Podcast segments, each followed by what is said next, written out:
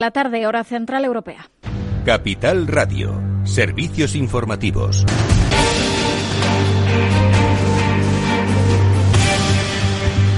¿Qué tal? Muy buenas tardes. Eh, repasamos a esta hora las noticias más destacadas eh, que nos deja este miércoles 30 de diciembre, penúltimo día del año que llega con revolución en la arena política catalana. El ministro de Sanidad, Salvador Illa, será el candidato del Partido Socialista a las elecciones catalanas del próximo 14 de febrero. Lo hace después de que el secretario de los socialistas catalanes, Miquel Iseta, haya decidido dar un paso atrás. Escuchamos eh, al todavía ministro de Sanidad, Salvador Illa, cómo aceptaba esa candidatura. Si mis compañeros me lo piden, lo único que les puedo decir son dos palabras. Estoy preparado. Aquí estoy. Estoy preparado para presidir Cataluña. Acepto la candidatura. Me lo tomaré como un acto de servicio y estoy preparado para ayudar allí donde pueda ser más útil. Pues eso decía hoy Salvadorilla, hasta ahora ministro titular de Sanidad, eh, una de las carteras que ha sido más eh, polémica, más comentada este año por la gestión de la pandemia del coronavirus. Eh, hoy mismo reacciones a esa candidatura desde el ámbito de la sanidad decían médicos y enfermeros que no sería el momento de llevar a cabo este cambio. Se habla de que la ministra de Política Territorial, Carolina Darias, podría sustituir a ella y, a su vez, esa cartera de política territorial podría pasar a ocuparla precisamente Iseta. Desde el PSOE han celebrado el gesto que han considerado generoso de Iseta de ceder a ella esa candidatura a las elecciones catalanas. Pero hemos tenido más noticias en este sentido hoy porque la portavoz parlamentaria de Ciudadanos en Cataluña, Lorena Roldán, ha anunciado que deja su partido y que se cambia al Partido Popular. Decía que le cuesta reconocer ciertas decisiones decisiones adoptadas por la ejecutiva permanente del partido. Dicen que algunas decisiones se han tomado de manera unilateral y que la formación está actuando como sostén de los que dan alas, decía Roldán, a quienes pretenden romper el país. Se figurará, por tanto, en las listas de las próximas elecciones eh, como segunda del Partido Popular por detrás de Alejandro Fernández. Esto decía ya la candidata del PP. Nos vamos a dejar la piel para que haya un cambio en Cataluña, para recuperar esa convivencia y esa libertad que, bueno, que el nacionalismo nos ha, nos ha hurtado, ¿no? nos ha secuestrado de alguna manera. Y, creo que estoy en el lugar correcto, muy satisfecha del paso que, que doy hoy. Y también en lo referente a Cataluña, el ministro de Justicia, Juan Carlos Campo, ha defendido hoy una apuesta por la reconciliación y convivencia en la región, refiriéndose a la figura del indulto para los líderes del eh, Prusés que actualmente están encarcelados. Ante las críticas de algunos partidos contrarios a conceder este indulto a los líderes independentistas, Campo sostiene que sería razonable estudiarlo en el primer semestre del próximo año. Tenemos que analizarlo, a ver eh, qué es lo que dicen el Tribunal Sentenciador, el Ministerio Fiscal, a ver cómo van. Hay una, una clara orientación y, en cualquier caso, lo que tengo muy claro como ministro de Justicia es una cosa. No hay opción a la, no tramitación, a la tramitación del indulto. Es que es una obligación legal. Pues así lo decía en declaraciones a RAC 1, decía que el Ejecutivo lo que hace es eh, dar cumplimiento a la ley que regula esta medida porque el Gobierno tiene la obligación legal de tramitar las eh, peticiones. De todo esto hablaremos a las 8 de la tarde en el balance con el secretario general del Partido Popular en Cataluña, Daniel Serrano. Y miramos ya el coronavirus. Las comunidades autónomas han notificado este miércoles a Sanidad 16.716 nuevos contagios de coronavirus. 9.860 serían de las últimas 24 horas. En cuanto a la incidencia acumulada, sigue aumentando. Está ya en 265 casos frente a los 255 de ayer y se suman además 247 fallecidos. La buena noticia es que Reino Unido ha aprobado otra nueva vacuna, en este caso la de la Universidad de Oxford y AstraZeneca para luchar contra el coronavirus. Pronto podríamos verla también en nuestro país. En Reino Unido comenzará a vacunarse con estas dosis a partir del 4 de enero. Hasta aquí la información. Se quedan ya con After Work de la mano de Eduardo Castillo y a las 8 el balance aquí en Capital Radio.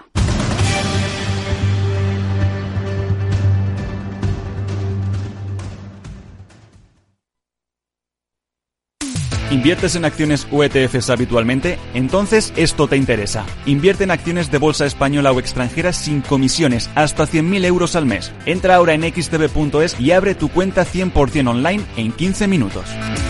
Riesgo 6 de 6. Este número es indicativo del riesgo del producto, siendo uno indicativo del menor riesgo y 6 del mayor riesgo. Si estás pensando en comprar una casa, entra en cuchabank.es y accede a nuestra oferta hipotecaria. Cuchabank, el banco de tu nueva.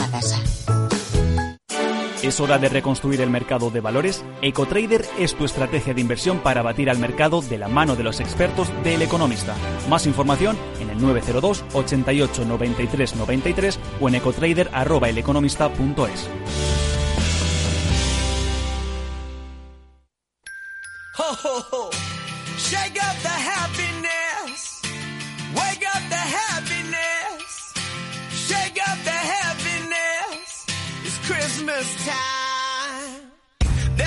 Después del trabajo, After Work, con Eduardo Castillo, Capital Radio.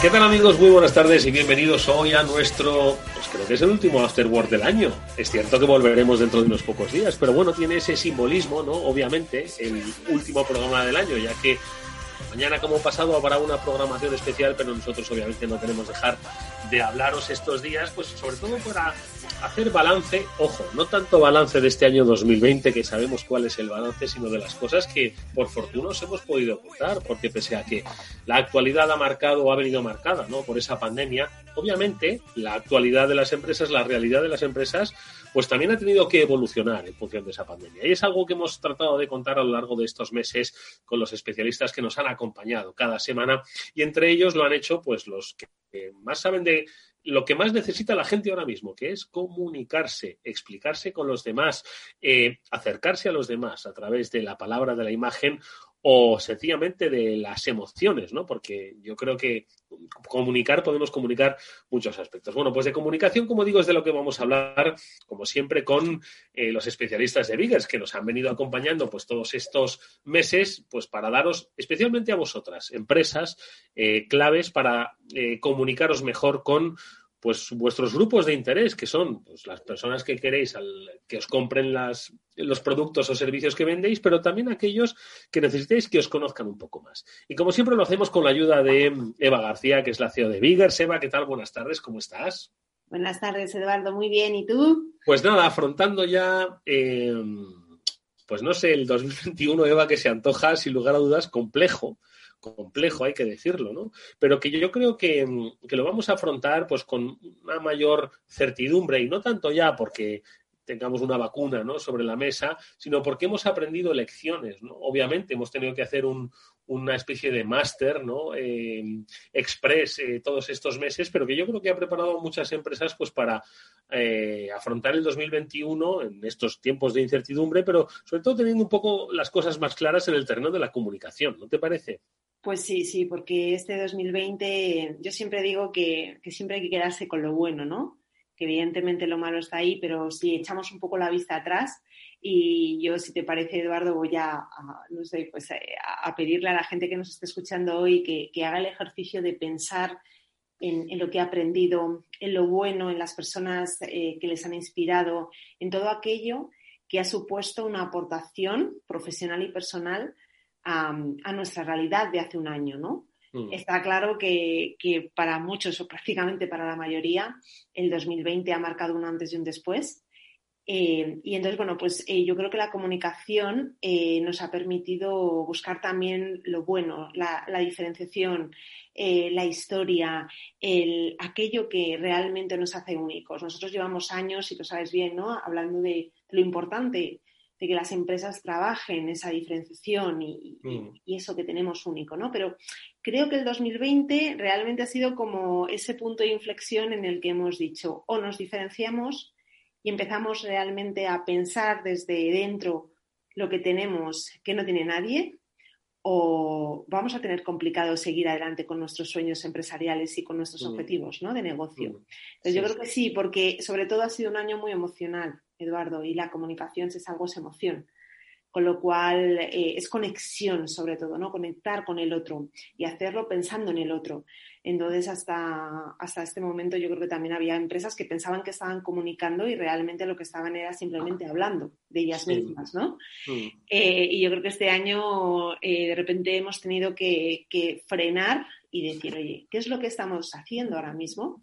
Y cómo podemos trabajar para realmente conectar con esas personas que son los que realmente nos van a, nos van a garantizar nuestro futuro.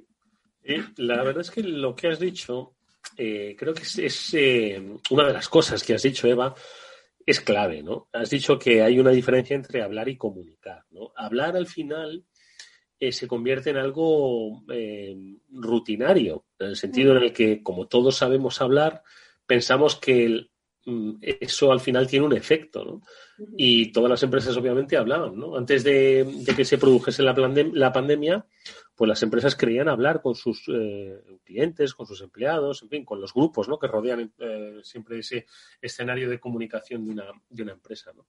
Pero claro, surgió la pandemia y tuvieron que hablarles de una manera diferente, ¿no? Es decir, tuvieron que empezar a pensar ya en cómo comunicar y qué objetivo de comunicación querían llevar, ¿no? Entonces, yo creo que esto ha sido, bueno, pues muy útil, ¿no? Ha habido un aprovechamiento para las empresas, no ha sido un año perdido en absoluto. Yo creo que ha sido, como bien apuntas, una oportunidad fantástica para redescubrir cómo se comunican de una manera mucho más emocional, directa, cercana, aunque ellos pensaban que hablasen de manera cercana, pero una cosa es hablar cariñosamente y, otra hablar de una manera auténtica. Yo creo que esa es un poco la diferencia ¿no? en la que hemos eh, transitado a lo largo de este 2020. ¿no?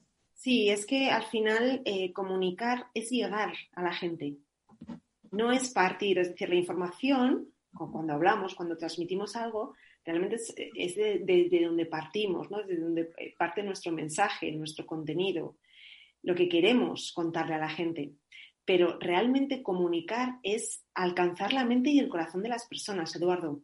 Y esto es mucho más complejo. ¿Por qué? Porque nuestra condición humana nos, siempre nos ha enseñado que la información es donde teníamos que llegar, Entonces, hoy en día los retos realmente que tienen las organizaciones es no mirarse a sí mismos, sino mirar al otro, intentar conectar con ese otro de una manera auténtica, real y única y evitar, en la medida de lo posible, en centrarnos en solo en nosotros mismos. Evidentemente, nosotros tenemos que conocernos bien para poder saber todo lo que podemos ofrecer. Pero es muy importante, yo creo que el reto de 2021 es, ahora mismo hemos entendido que tenemos que comunicarnos de otra manera.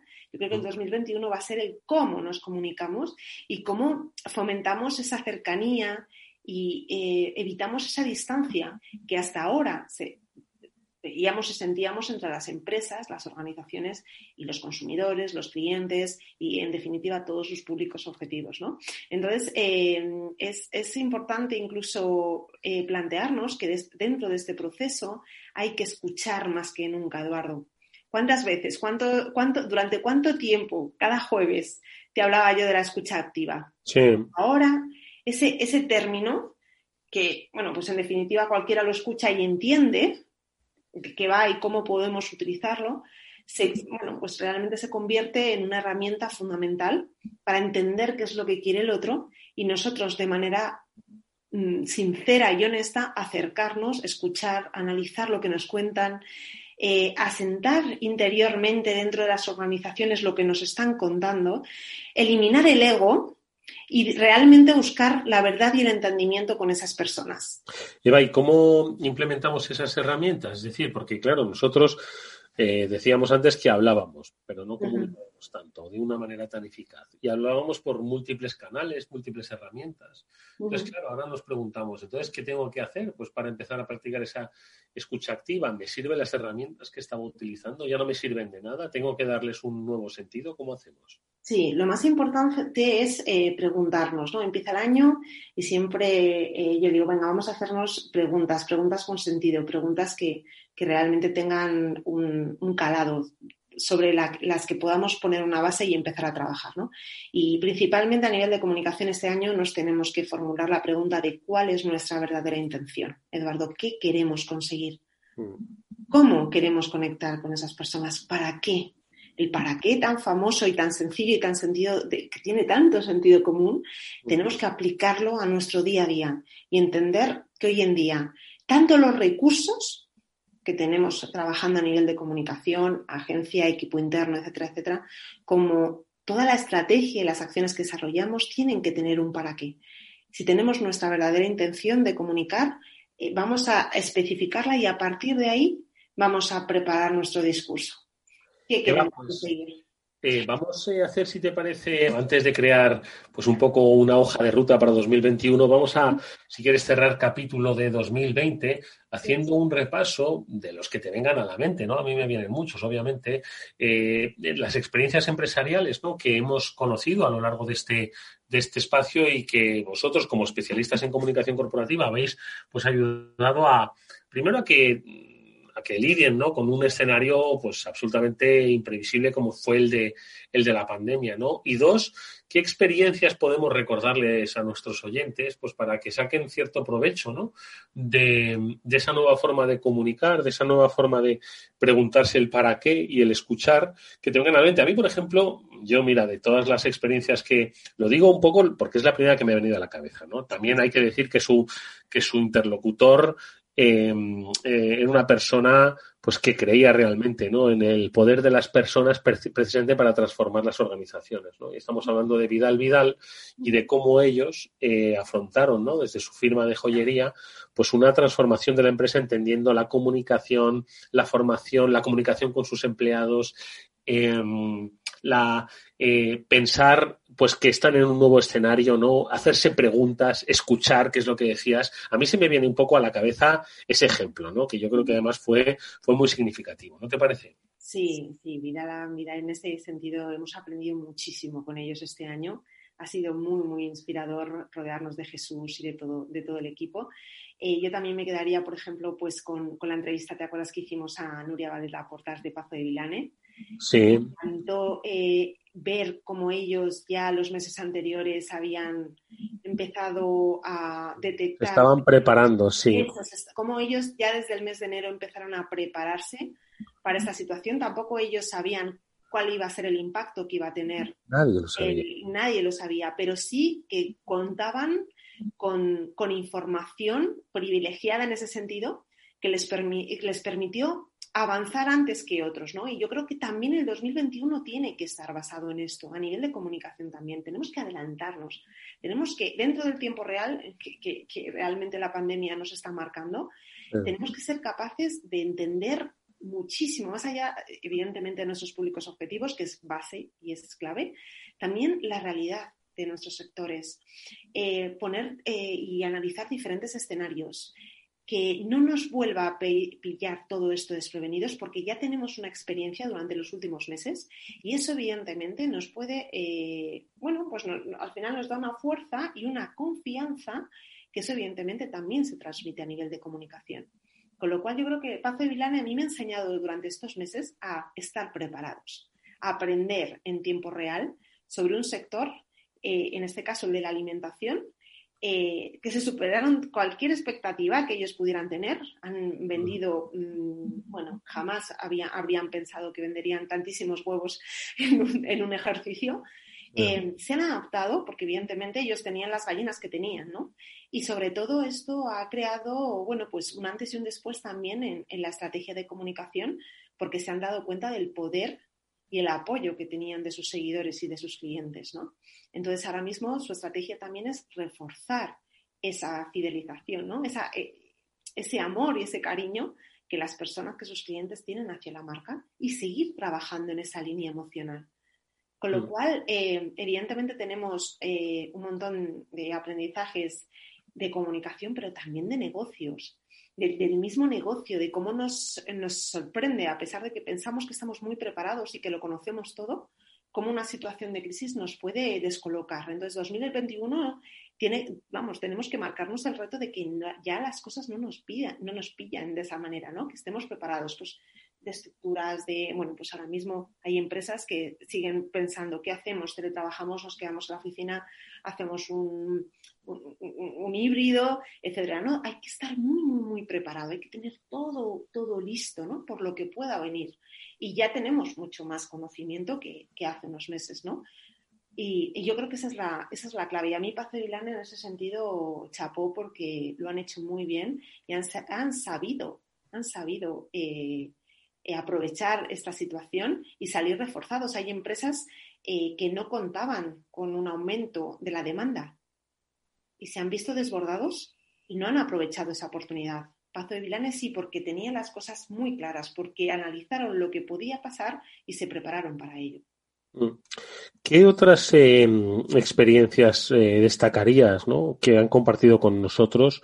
Yo, por ejemplo, pienso en los especialistas de Snippet, que al final, pues ellos nos han demostrado que en la innovación y en atreverse a hacer, pues está la clave, ¿no? en muchas ocasiones para afrontar, eh, bueno, pues estos escenarios de cambio, ¿no? Este, escenarios inciertos. Estoy pensando que Snippet pues se ha creado un, abierto un camino, ¿no? De comunicación personalizada a través de las nuevas tecnologías, pues que sin duda alguna va a marcar la forma en la que muchas empresas se van a comunicar ahora mismo con sus clientes, ¿no? Con ese, con esa parte emocional. Y yo creo que ese es otro de los aprendizajes, ¿no? Atreverse y creer en la innovación permanente. Primero creer en tu producto, por supuesto, faltaría más. Y luego creer en la innovación, ¿no, Eva?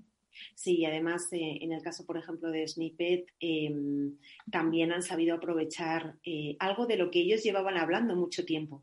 Ellos llevan eh, años hablando de la individualización de cómo es necesario conectar con las emociones, con, cada persona con la que nos comunicamos. Sí, de manera individual, Eduardo. Individual, sí, eso, eso, y hacerlo por tu nombre, pero también dándote una información que realmente tenga que ver con tus necesidades. Al final, si te das cuenta, Eduardo, es siempre lo mismo. Es eh, cuanto mejor conectas conmigo, más feliz estoy, más Mm, bueno, mis necesidades, bueno, pues veo que se están respondidas y en ese momento es cuando genero esa, esa conexión contigo de nuevo, ¿no?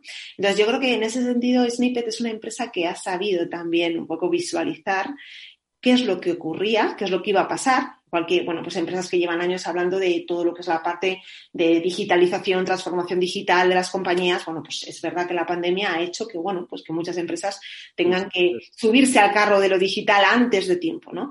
Y en este caso yo creo que Snippet han, sido muy visionarios y además han sabido eh, posicionarse en un mercado en el que evidentemente había muy pocos competidores, pero donde se han visto pues todas las posibilidades que ofrecían estos nuevos formatos y han empezado a surgir más durante estos últimos meses. Con lo cual yo creo que Snippet en ese sentido ha aprovechado ese conocimiento y esa ventaja competitiva que tenían a través del convencimiento y evidentemente de, la apuesta por un equipo que va más allá ¿no? de, lo meramente formal o lo meramente real que estamos viviendo. ¿no? Y siguen trabajando en lo que va a ocurrir en los próximos meses, con lo, cual son un poco como cazadores de tendencias, pero siempre aplicándolo a la realidad de las compañías, con lo cual tienen ahí pues eh, grandes oportunidades de crecer. ¿Quién les iba a decir a ellos en enero del año pasado, por ejemplo, en febrero, que les iba a dar cinco días este año el premio a, a la empresa más innovadora? 2020. Es, es, un, es, es un gran reconocimiento y es simplemente, bueno, pues el inicio de todo el recorrido y el desarrollo que empresas de este tipo tienen, ¿no? En, en nuestro país.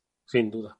Bueno, pues esto, bueno, hemos puesto algunos pocos ejemplos, ¿no? De, de, experiencias que hemos compartido a lo largo de estos meses, pero tenemos que ir, pues, un poco sentando esa línea de trabajo para el año 2021 que, Eva, yo no sé si, hombre, has, has comentado, por supuesto, que, que, hay que mantener, ¿no? La clave de comunicar en vez de hablar, la autenticidad, la emoción, ¿no? El acercarse y la individualización, ¿no? eh, pero yo no sé si hay algunas otras tendencias que creas que precisamente derivadas del año que estamos viviendo y cerrando, se van a hacer fuertes en este año 2021 que tienen que ver pues con la forma en la que comunicamos como empresas o como personas dentro de las empresas, ojo. Sí, yo creo que este 2021 va a ser también un poco el año de, de la revolución de las marcas personales, ¿no? Yo creo que durante estos meses eh, esa situación eh, ha hecho que cada individuo, cada profesional, cada directivo, cada CEO Em, se conozca un poquito mejor y vea, pues eh, quizás analice cuál es la situación que tiene en su compañía actual y quiera bueno, pues digamos que muchas veces las situaciones de crisis lo que nos hacen es, bueno, pues generar como cierta inquietud o motivación para salir de, esa zona y buscar nuevos horizontes, digamos, ¿no? Entonces, lo que durante los últimos meses eh, he estado percibiendo en, el sector a nivel general es que las personas me piden mucho asesoramiento en esta parte, en la parte de la marca personal.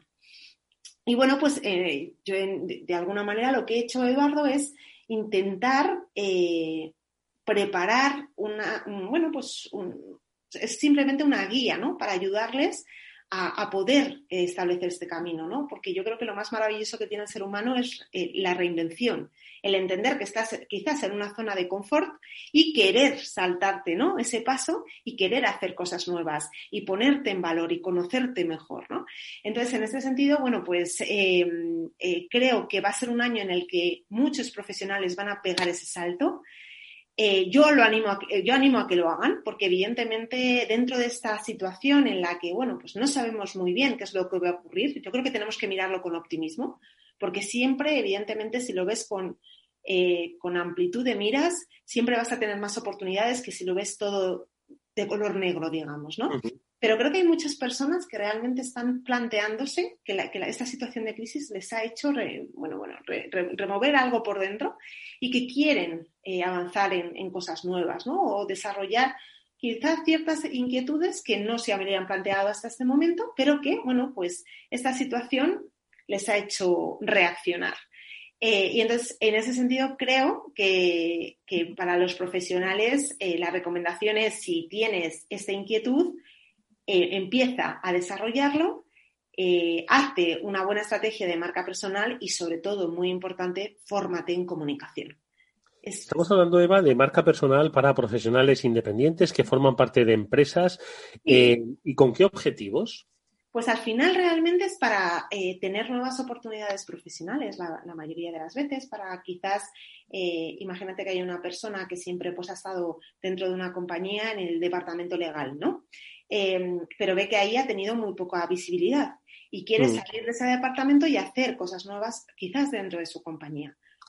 Para eso necesitas ciertas habilidades, ¿no? Pues eso e, es como cuando trabajamos la comunicación con las empresas, pues que hacemos la sesión de posicionamiento, desarrollamos una estrategia y una serie de acciones que permiten a las empresas llegar a sus públicos. Entonces yo como persona, ¿no? En este caso física, tengo mi estrategia de comunicación donde defino a quién me quiero dirigir para conseguir esos objetivos. Y desarrollo esas acciones de esa manera, ¿no? De una manera coherente y siempre en línea con lo que soy y con lo que yo quiero conseguir. Siempre con, esa conexión en ese sentido con nosotros mismos. Eh, creo que hay muchas personas durante los últimos meses eh, que han empezado a conocerse mejor a partir de situaciones como muy mm, pues, relacionadas con el miedo, la incertidumbre, o quizás eh, el agradecimiento también. Creo que hay muchas personas que han empezado a agradecer y a valorar muchísimo más lo que tienen en el día a día debido a esta situación. Hay otras personas que quizás lo han llevado peor porque no han sabido adaptarse a esta situación, ¿no? Pero en general creo que eh, esta, crisis está eh, creando bueno, pues una situación de, bueno, pues de, cambio, ¿no? Que esto hace que las personas vayan a, lugares donde se encuentran mejor, son más felices y hacen que de alguna manera todos nos encontremos mejor. Porque si tú eres más feliz, esa felicidad y esa pasión y esa energía la contagias a las personas que tienes alrededor. Si tú estás gris todos los días, esa sensación la contagias también. Con lo cual yo creo que el reto de 2021 es realmente hacer, eh, formar a las personas para que crean mucho más en ellas mismas y puedan transmitir esa energía a los demás. Y así seremos todos mucho mejores y estaremos mucho más preparados para lo que pueda venir. Oye, Eva, pues un par de minutos nos quedan para que nos des algunas pistas, ya lo iremos descubriendo a lo largo del año que viene, sobre en qué aspectos se puede uno trabajar la marca personal, porque siempre, bueno, al final decíamos, bueno, pues la exposición que tengo yo hacia afuera, pero entiendo que son muchas cosas más. Dotar de esas capacidades de comunicación, ¿no? ¿Por dónde trabajaríais vosotros en Biggers eh, el fortalecimiento de la marca personal de alguien? Sí, primero lo, más importante es eh, realmente conocernos un poco más a nosotros mismos, saber todo el potencial que tenemos, cuál es nuestra especialización y dónde somos únicos, ¿no? Es como cuando trabajamos con las empresas. Sí, exacto. Tengo yo que no tiene nadie, ¿no? Y a partir de ahí es establecer una línea de trabajo en la que vamos creando nuestros mensajes y donde vamos realmente desarrollando e implementando esos mensajes a través pues, de diferentes oportunidades, pues entrevistas, artículos, eh, bueno, pues vamos dando visibilidad a esas personas a partir de lo que son y de lo que pueden ofrecer diferente dentro del mercado. Y así vamos creando su marca personal. Es decir, yo al final lo que creo de cara a este 2021 es que tenemos que, el reto es ser cada vez más nosotros mismos y creérnoslo y querernos y cuidarnos, porque cuanto mejor estemos nosotros, mejor estará el mundo. Madre mía, Eva, os voy a, contratar para el año que viene.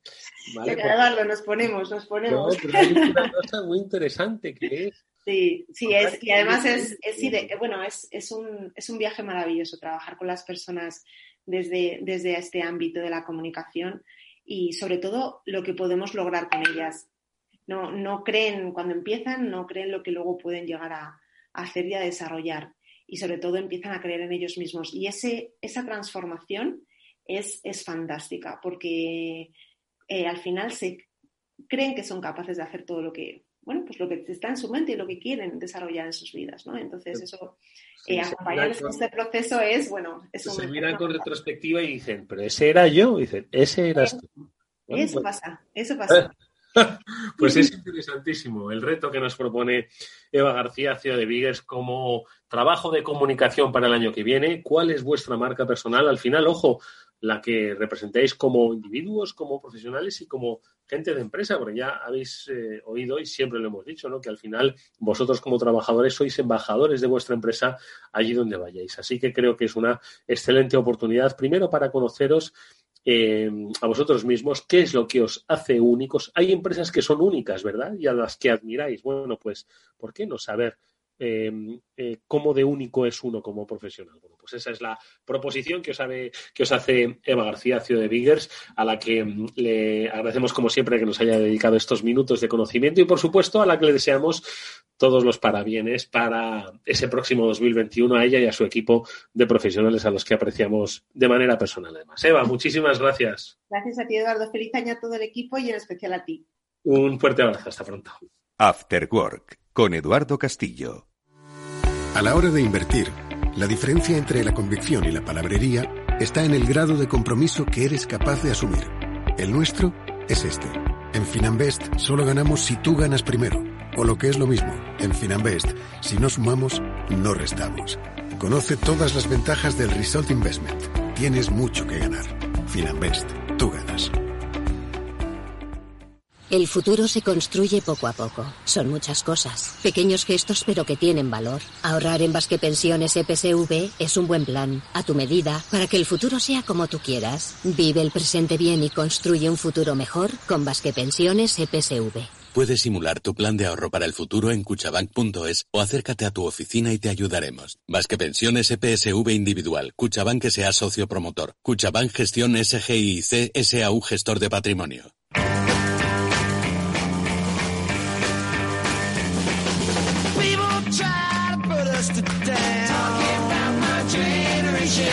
After Work con Eduardo Castillo. Bueno, pues nuestra segunda parte de este programa hoy, último del año, último After Work del año. Volveremos, si Dios quiere, la próxima semana, eh, con que nada ha cambiado. Bueno, esperemos que si una cosa haya cambiado y desde aquí le transmitimos nuestros deseos a Víctor Magariño de que, bueno, pues eh, tenga una pronta recuperación familia suya, ¿no? De esta pandemia que, y perdóname, ¿no? que lo traiga a colación, eh, hasta que no nos toca de cerca no somos realmente conscientes, ¿no? Al final eh, hemos conseguido la frialdad del dato que hasta que no te toca no eres consciente de lo que ha supuesto pues esta situación que ha marcado el año 2020. Por lo tanto, vaya por delante nuestros deseos de, de recuperación a este familiar tuyo, Víctor. Ya aprovecho para saludarte. Buenas tardes. Hola Eduardo, buenas tardes y muchas gracias. Sí, no, nos ha tocado, hasta ahora eran amigos más o menos cercanos y ahora ya nos ha tocado en un entorno familiar pues muy cercano, la verdad. Bueno, pues lo dicho, esperamos pronta recuperación. También saludamos a Julián de Cabo. Julián, ¿qué tal? Buenas tardes. Buenas tardes, Eduardo. Buenas tardes, Víctor. Ojalá lo de tu suegro sea corto y vaya bien. Gracias. Sí, efectivamente. La verdad es que es una cuestión extraña, ¿no? Hoy cerramos el, programa, cerramos el año, ¿no? Eh, y como decía Víctor, ¿no? Eh, la, transición emocional de hemos conocido a gente que pues más o menos cercana, pero nunca, ¿no? En nuestro núcleo. Entonces, yo creo que eso nos es muy curioso, ¿no? Los cambios de percepción, ¿no? Que se tienen cuando realmente te toca. Es, yo creo que digno de estudio, pues, eh, sociológico y psicológico, ¿no? ¿Nos parece? Sí, parece que, que, las cosas le pasan a los demás, ¿no? Eh, yo también he tenido algunas eh, circunstancias así que de, lo de que no, esto, los accidentes pasan a otros, el COVID le pasa a otros y tal, ¿no? Pero, pero al final cuando, cuando realmente lo ves y lo tocas, eh, es cuando, cuando te pasa a ti en el entorno muy cercano, ¿no? Y entonces entiendes pues todo lo que, todo lo que están diciendo los medios, en fin, toda la preocupación, todo, todo, todo el, el cataclismo que está siendo este año, ¿no? Y estaba leyendo, pues no sé, eh, una, noticia, si quieres ya engancho. Eh, no sé si sabes quién es, una persona que se llama Mackenzie Scott, que probablemente nos suene igual que a mí no me sonaba hasta que lo leí. ¿no? había un cantante que era Scott Mackenzie, ¿verdad? Que, pues no sé si era el que cantaba la de las flores en San Francisco, puede ser, no estoy muy seguro, pero Mackenzie Scott no tengo ni idea de quién es. Yo, creo que no es la misma persona.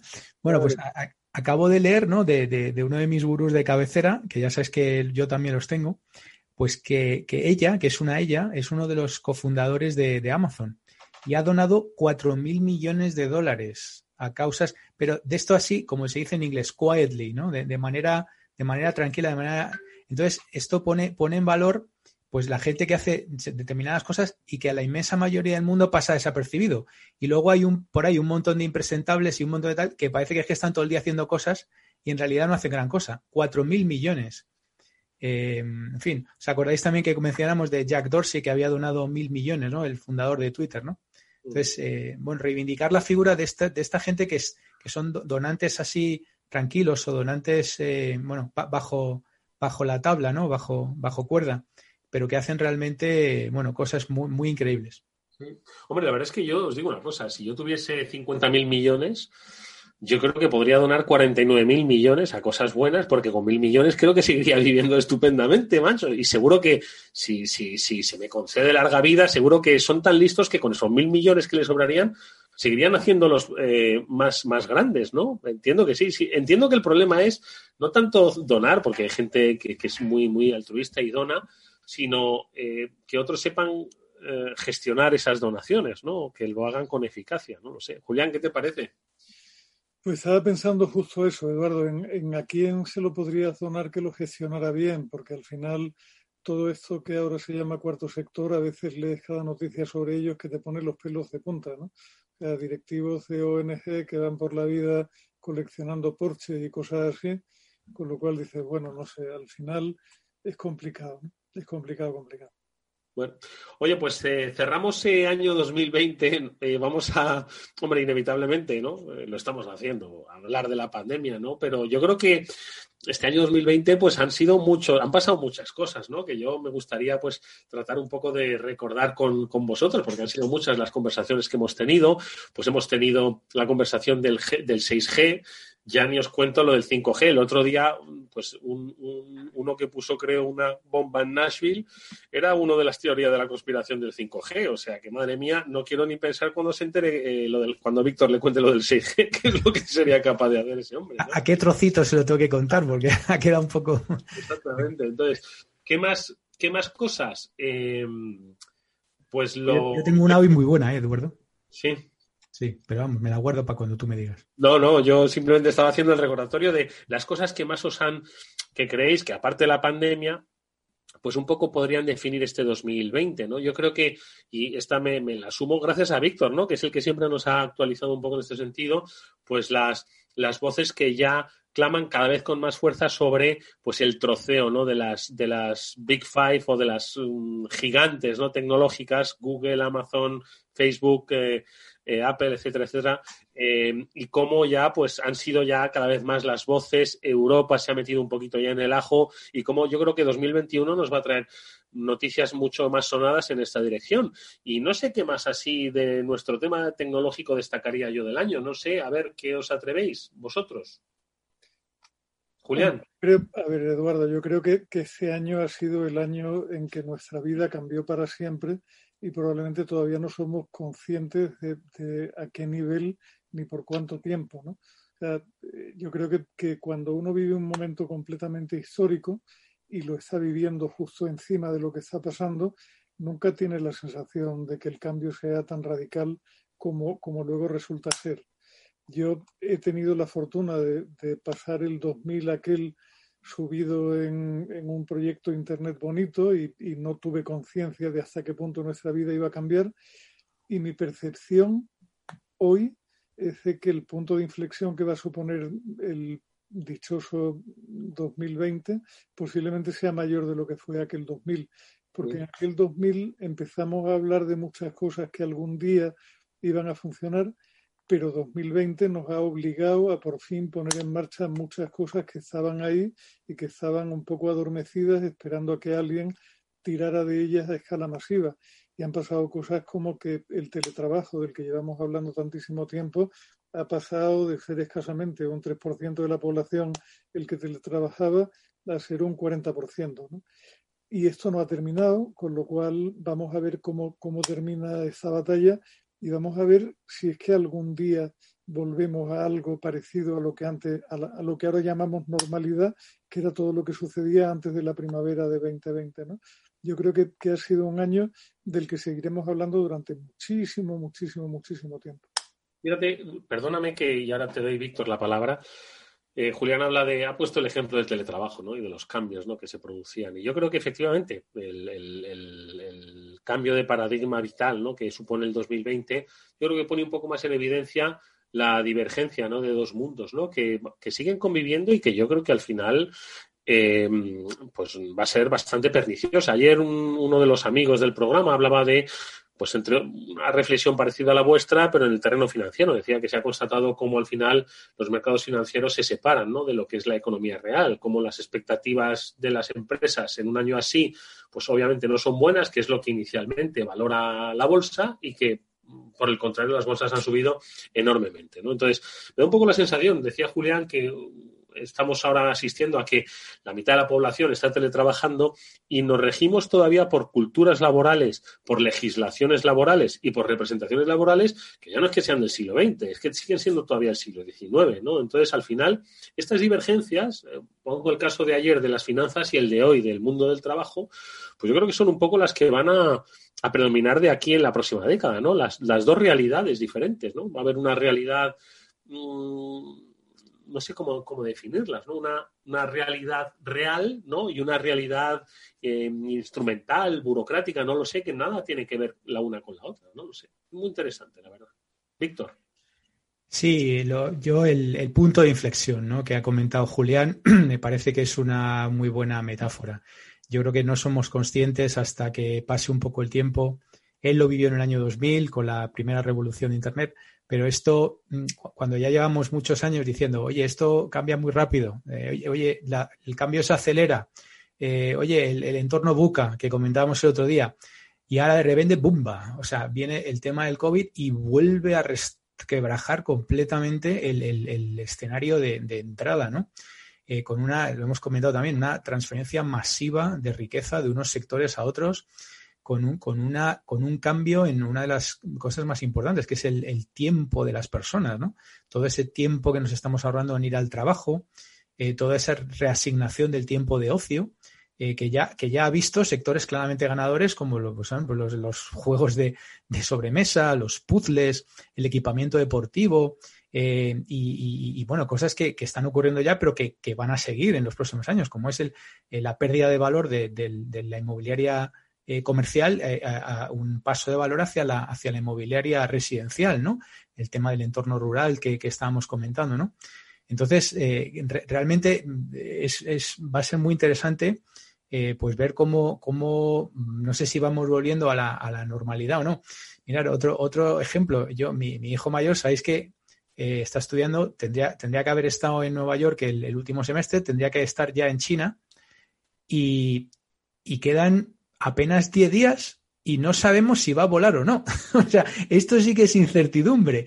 O sea, tú fíjate, o sea, no sabemos si va a pasar los próximos seis meses de su vida en Shanghai o, se va a tener que quedar en Madrid y va a tomar clases en remoto, parte en Shanghai, parte en Nueva York. O sea, es que es una cosa más incertidumbre, yo creo que no se puede pedir. eh, y tenemos que pagar la factura en, de aquí a, cuatro días, ¿no? O sea, es que es, un, es vivir en la, en la, pura incertidumbre eh, vital completamente. Sí, no está mal. Entiendo que eso también, ojo, que eso va a crear un debate abierto, ¿no? Al final, el valor de estudiar en Nueva York y en Shanghai no solo era, entiendo, por la calidad docente, sino por la experiencia vital que te suponía ir a Nueva York y a Shanghai. Si al final tiene que estar en Torrelodones, pues ese coste ¿no? de la experiencia vital entiendo que al final tiene que revisarse, ¿no? Entiendo que esto también va a ser un debate de futuro, ¿no? Hay cosas que, oye, han venido para quedarse, esa formación telepresencial se ha adecuado, ¿no? Muchas de las formaciones a esa realidad virtual, más allá de lo que era el concepto de clase online, de ahí está el temario, tú te lo estudias, ¿no? Pero claro, eso va a tener que, obligar a una revisión de, de tarea. De, oiga, si yo lo que quiero es irme a Nueva York, ¿no? dice, yo entiendo que no pueda, pero yo lo que quiero es irme a Nueva York, no quedarme en casa con mis padres, que están en el otro lado del, del, cuarto, ¿no? Entonces, supongo que eso también será otro de los, de los grandes debates, que obviamente tienen continuidad, ¿no? Porque al final, como decía ayer, eh, refiriéndome a alguien que lo dijo en Twitter, al final el cambio de año es solo un cambio simbólico, es de un día para otro. Pasamos de, jueves a viernes, pero sigue siendo la misma semana del año donde, donde todo, todo está. A ver, ¿qué más cosas, amigos? ¿Con qué os quedáis? Víctor, ¿qué querías comentar que decías que era tan, tan fuerte? No sé. Bueno, eh, yo es que em, eh, normalmente ya sabéis que me trago de cuando en cuando alguna cosa rara y ahora que disponemos un poquito más de tiempo porque no hay clase, pues ahora ya me trago cada, cada truño en, palabras de mi mujer, ¿no? De cómo te puedes tragar eso. Y el otro día, pues eh, no sé cómo, uno de estos mil cosas que tal, pues cayó en mi mano una cosa que se llamaba el, foro de la Internet cuántica. Que ya dicho así, Julián se ríe, ¿no? Eh, foro de la Internet cuántica. Entonces, esto es una cosa que, organiza el, el Federal. ¿Cómo has llegado hasta allí? No, no, me, no, me, acuerdo. Yo muchas veces... Uno se pone con YouTube a ver vídeos y vídeos y llega donde nunca se sabe dónde puede llegar, pero foro de la Internet cuántica, macho. Yo, soy poco de YouTube. Eh, a veces alguna charla TED y tal que me recomiendan, pero no, no soy, no soy heavy user. Pero no sé, eh, yo a veces tengo 27 pestañas abiertas de que he visto algo, me ha interesado, doy clic para verlo o leerlo luego más adelante, ¿no? Y de repente eh, pues llegué al, foro de la Internet cuántica que organiza ni más ni menos que de la Federal Communications Commission de los Estados Unidos. O sea, es un gobierno, es un parte del gobierno federal de los Estados Unidos, ¿no? Entonces, pues como tenía tiempo, hice clic y vi que era un, contenido de tres horas. Entonces, empecé a consumir un poco con poca fe. Oye, al rato llevaba dos horas consumidas. Madre mía.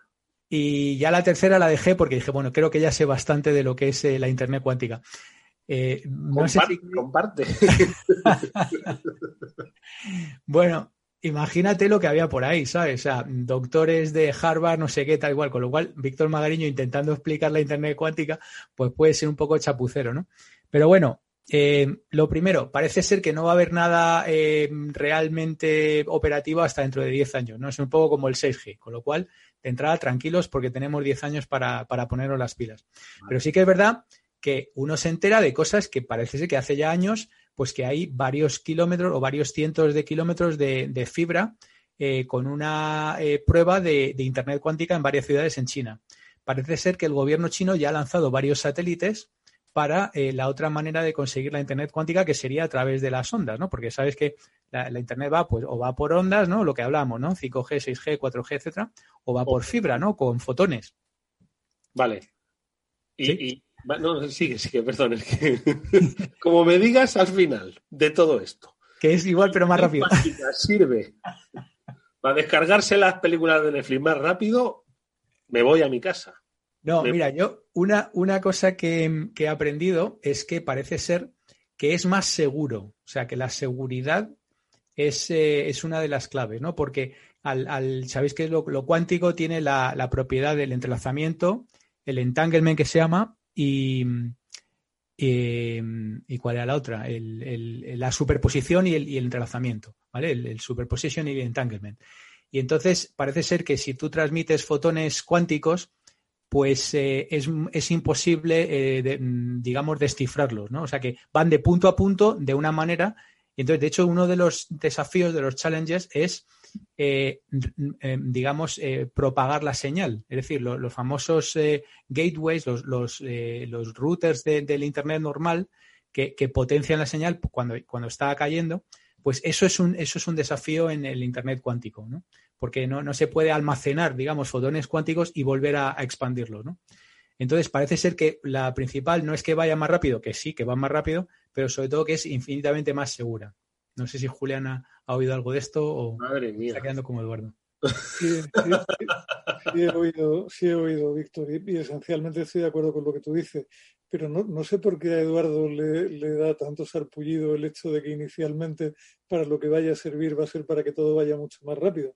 Pero, pero, pero, no es que me des sarpullido, pero es que ya no va suficientemente rápido. Vamos a ver, sobre todo nosotros, que venimos de una era donde tenemos que esperar, ya no te digo ya el correo postal, no estoy hablando de eso, sino la descarga de información, ¿no? hoy en día es prácticamente inmediata. Yo creo que hay hitos todavía o, eh, situaciones todavía que deben eh, solventarse, como es, por ejemplo, las zonas oscuras de Internet del planeta. Bueno, del planeta, no, de nuestro país, porque todavía hay zonas eh, en España donde es imposible que haya conectividad para lo que supone el desarrollo económico de, de, determinadas áreas, ¿no? Eso está totalmente demostrado, ¿no? Entonces, es decir, hoy en día, pues entiendo que hay gente que, pues, que para, para la transmisión de datos súper complejos y masivos, ¿no? Necesita, pues, cada vez más capacidades. Y eso, obviamente, ¿no? Pues de ahí que haya nichos, ¿no? Pero, no sé, yo creo que los, los expertos de Harvard deberían, eh, pues, saber cómo conectarse en medio del desierto de Sonora, ¿sabes?